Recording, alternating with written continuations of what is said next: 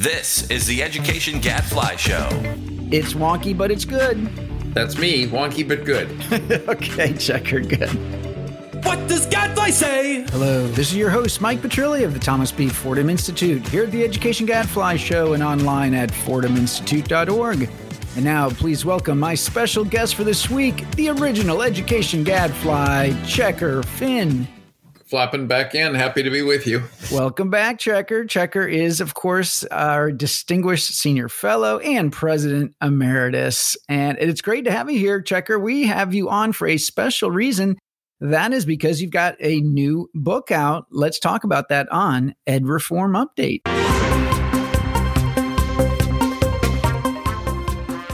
All right, checker. So, the new book, Assessing the Nation's Report Card Challenges and Choices for NAEP. That's right. You wrote a book about NAEP. This is like uh, writing a book about your own child. Yes, some of it's autobiographical. There's no doubt about that. Yeah, no, it's uh, it's really important topic. Now, uh, you've been making making the rounds, talking to folks about why NAEP is important. I don't think you need to tell our listeners why NAEP is important. Uh, us policy wonks love NAEP and, and know that it is uh, such an important, reliable measure of student achievement, going way back to the the late '60s, right, in uh, early '70s. That's right. So, what do you want us to know, Checker? What what is something that that us policy wonks do? Do we take NAEP for granted? Well, first, let me say why people should, of course, get and read the book. Uh, the first half of it is a history of NAEP. How did this come about over the last 50 years? And the second half deals with uh, issues, opportunities, challenges, and the future. And that's where policy wonks will want to jump in and may have opinions that differ from my own, which is fine. Uh, I've already seen a few opinions differing from my own on the subject of NAEP's famous achievement levels basic, proficient, and advanced. That's been a controversy for 30 years.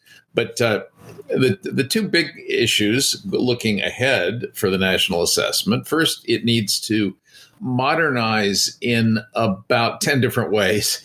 It needs to become more techy. It needs to become more efficient and faster. And it needs to give people uh, data in ways they aren't getting it. And it needs to give people some categories of data they're not currently getting that they really ought to be getting. My favorite example there is uh, 12th grade data ought to be provided at the state level, uh, which it is not today. Fourth and eighth grade data are provided at the state level. But if you're a state policymaker or, or reformer, don't you want to know how kids are doing at the end of high school? I, I sometimes worry that states actually don't want to know, uh, and that that might be why it's not happening today. But modernization is the first big topic.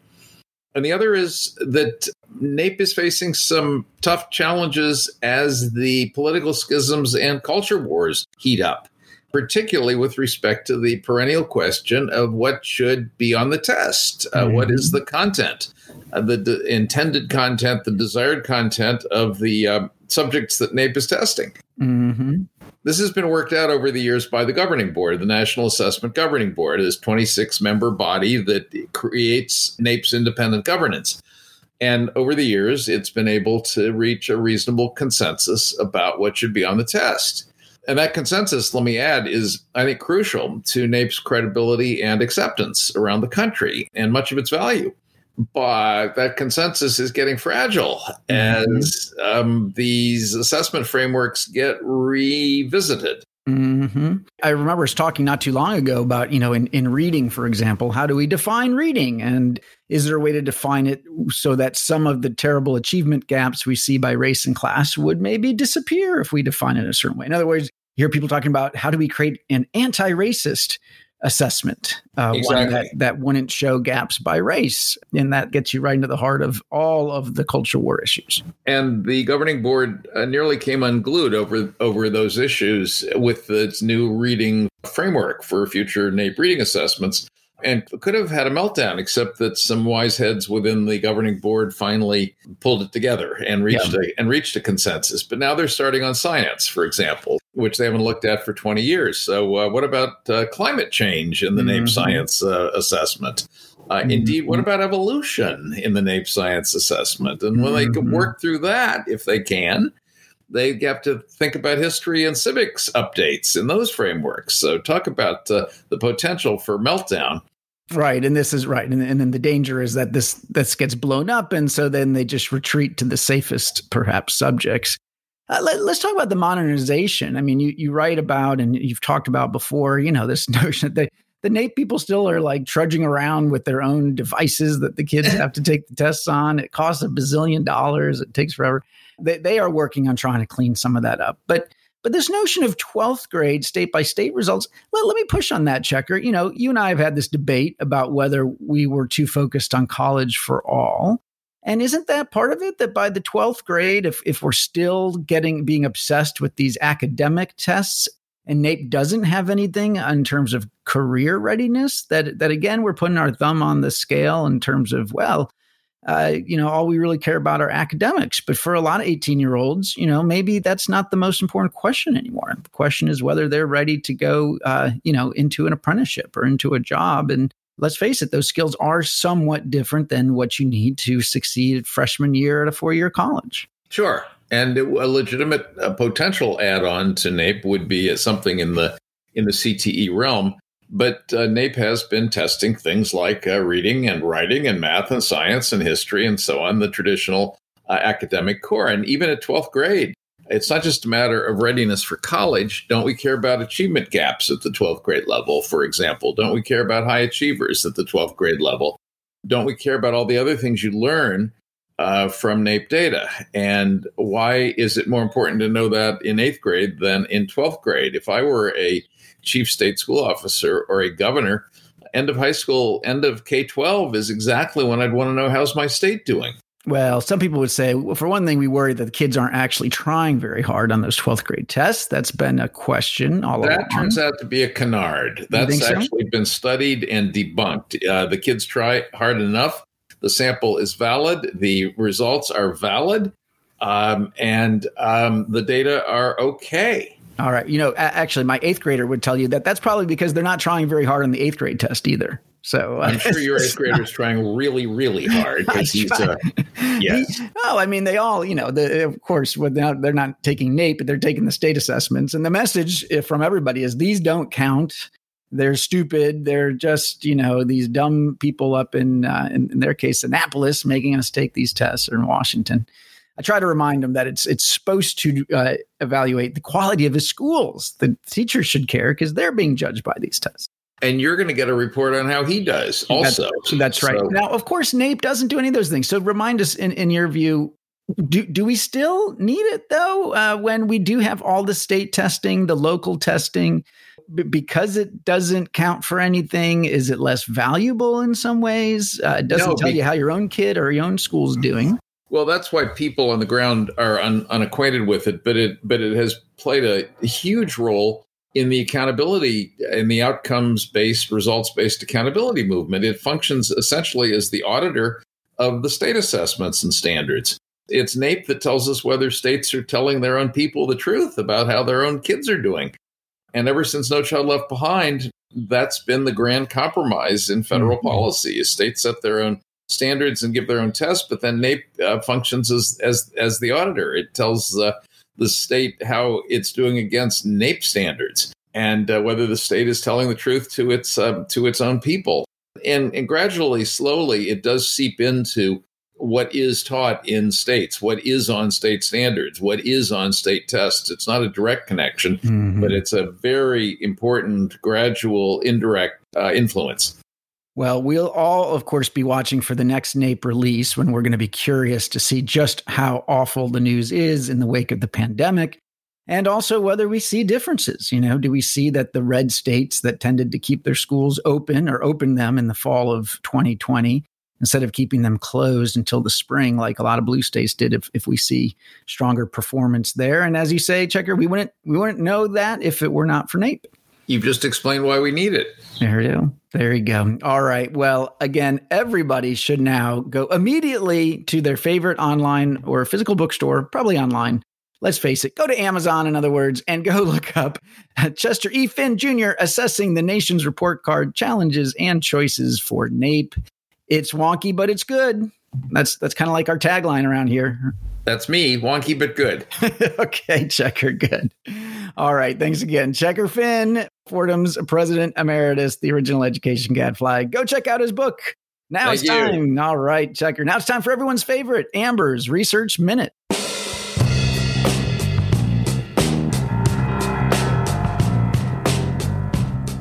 Amber, welcome back to the show. Thanks, Mike. I should ask you how your Memorial Day weekend was, but uh, let, us be honest, we're taping this before the Memorial Day weekend, so uh, I don't know. I don't want to jinx it. Right. We we are indeed, but I will be babysitting my godson for the weekend, so my best friend can have a well-deserved weekend with her husband. So I'm excited about that. Oh, that's great. How how old is that godson? He is 14. Oh, just like my oldest son. Yeah. So when we're offline, you have to tell me what I do with a 14 year old boy these days. Yeah, very little is the answer. Know. Uh, uh, you know, see if you can get him to leave his bedroom and his devices. That would be uh, that'll be a win. I see.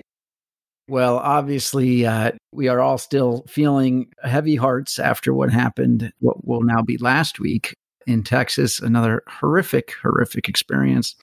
You know, uh, my kids were not quite in school when Sandy Hook happened, but I still remember being upset. But it really hit. Mhm. This one really hit. It felt like a gut punch. Those pictures of those elementary school kids. It's just, Yeah. It's awful. Way, yeah, Awful. it's awful, especially at their age. It's an awful period, but when Yeah. you're exposed to it at that age, it's like, oh Ugh. my goodness. and and you know the parents that had to wait into the night to find out if their kids had survived. The the children Right. saw their best friends get slaughtered. I mean, I, all, all of it. It just Yeah, yeah. And then I'm hearing there was some delay with some police officers who, you know, people say they weren't going in quickly enough, even though we've got this heroic person who went in. So, yeah. oh boy, it's going to get it's it's just going to get more, I think, difficult to process as as the days go on. Yeah. All right. Well, that said, what do you have for us now on the Research Minute? We have a study out of England in the Economics of Education Review examines something we've been talking about in this country for a long time, but we haven't been able to do it for obvious reasons, and that's getting rid of teacher salary scales or these fixed step and lane scales that all of us are familiar with, based mostly on teacher experience. Unbeknownst to me, apparently England once had national pay scales. Uh, they had this main pay scale with six different lanes, um, and then this other one called the upper scale with three lanes. But this study is looking at the main pay scale, represents 55% of the teaching workforce. It's the focus of the study. Besides this teacher experience, the main pay scale also had a little bit of um, adjustments based on the geographic location of where the teacher was working, based on these big four areas of the country, intended to account for these higher cost of living adjustments around London. So, starting in 2013, Mike, do you remember hearing about this? The government ended the use of the mandated national pay scale. No, I mean, I, I don't remember this at all. Yeah. But nor- it's nor interesting. And, and it is Yeah. similar, it seems like, to those states that have statewide pay scales, which isn't the case in every state. But in uh, my sense is maybe more in the South and in some of the more rural places, that's common. Yeah, that's right. So 20,000 plus state funded schools introduced their own performance related pay schemes after 2013 when the government said we're going to just get rid of this thing.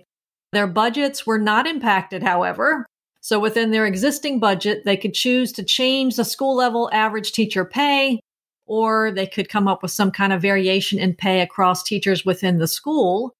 They have individual level data. They examine not only if the schools change teacher pay when given this new freedom, but also how it affected the composition of staffing and student outcomes.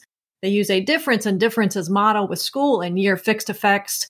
They compare the pre reform mean hourly wage of the labor market in which the school resides against the reality of post reform wages. So, specifically, they created a teacher level counterfactual, which was the expected annual level of pay growth, growth based on what they would have gotten under the old scale system. So they're looking at deviation from the former expected pay progression for the teacher, which controls for relevant teacher demographics like experience.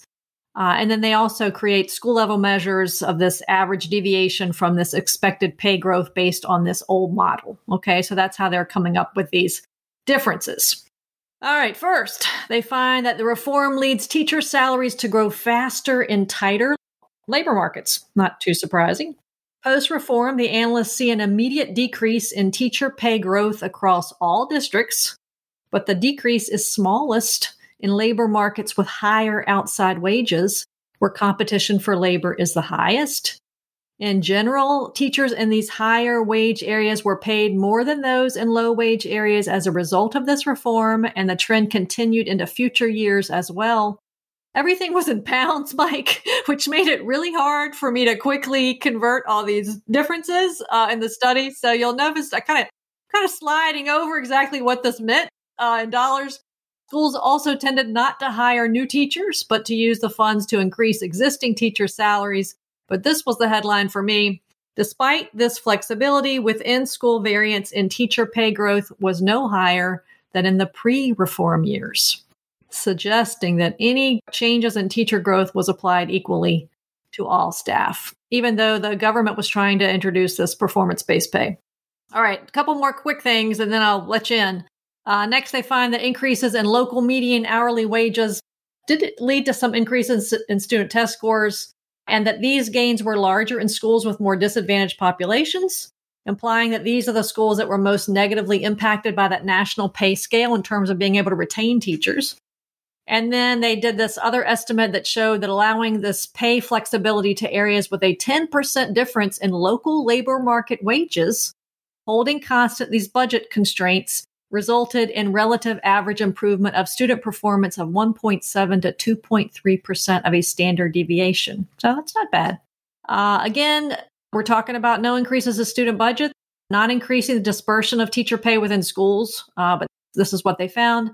Finally, the removal of the teacher pay scale led to males experiencing slightly higher pay growth than females, and teachers with more tenure experiencing slightly higher pay growth. Didn't see differences between STEM teachers who are more in demand and no higher growth there compared to non STEM. One other little interesting thing Black secondary teachers were more likely to benefit as well. They gained a 0.57 percentage point pay growth after the reform. Okay, fascinating. It really is interesting. I, it sounds like this is more or less the same time that we were trying to do the whole teacher evaluation thing. right, right. Pretty much crashed and burned. there sounds like it didn't crash and burn, but maybe it didn't have a huge impact, but you know, some small ones. And you know, we always know in the teacher evaluation world, you know, that it's just that that we do not have a culture where anybody wants to give a bad rating to a teacher right, right? and mm-hmm, and you can mm-hmm. explain it if they can't fire them anyways then they're just they just make somebody mad and they have to live with them but here it sounds like you could have done more differentiation and they didn't want to again is that just cultural is it just that principals on both sides of the pond are not really into doing that because it's right, hard right. and they you know yeah i don't know but it would it seems reasonable uh, to assume that um, that this is not a fun thing to do, right?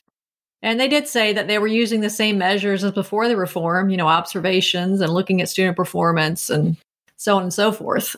So they didn't have any newer measures to determine who to pay more. So there you go. they didn't look at teacher retention at all, did they? No. Yeah, that would be one interesting thing is to, you know, I mean, part of this whole thing about pay is you know it is uncomfortable in any organization you know making these decisions but you know retention is is one of those areas where if you've got somebody that is about to walk out the door because they can get paid more in another in our case in another district or because they you know think they might go to another profession you know that's where some extra money can make a difference. You say hey what you know what if i pay you right what are they offering? if i pay you an extra 10000 this year will you at least stick stick around another year or you know two or, right that's right and uh, maybe they can't get at that. All right, well, good. Yeah. Interesting stuff. Sounds to me like a, a smarter way to go than our teacher eval stuff. But but then again, it can never happen here in most places because of our teacher unions that are much more powerful than their. That's unions. right. And interestingly enough, the teacher unions there still came up with what they, you know, the old scales, what it would have,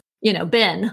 Um, which the analysts were saying that was useful, you know, because that's what they were using to make some of their predictions. So anyhow, uh, yeah, they were they were still trying to hang on to those old scales and, and widely publicizing what they would be. So Gotcha. All right. Good stuff. All right, Amber. Well, hey, that is all the time we've got for this week. So until next week, I'm Amber Northern. And I'm Mike Petrilli of the Thomas B. Fordham Institute, signing off. The Education Gadfly Show is a production of the Thomas B. Fordham Institute, located in Washington, D.C. For more information, visit us online at fordhaminstitute.org.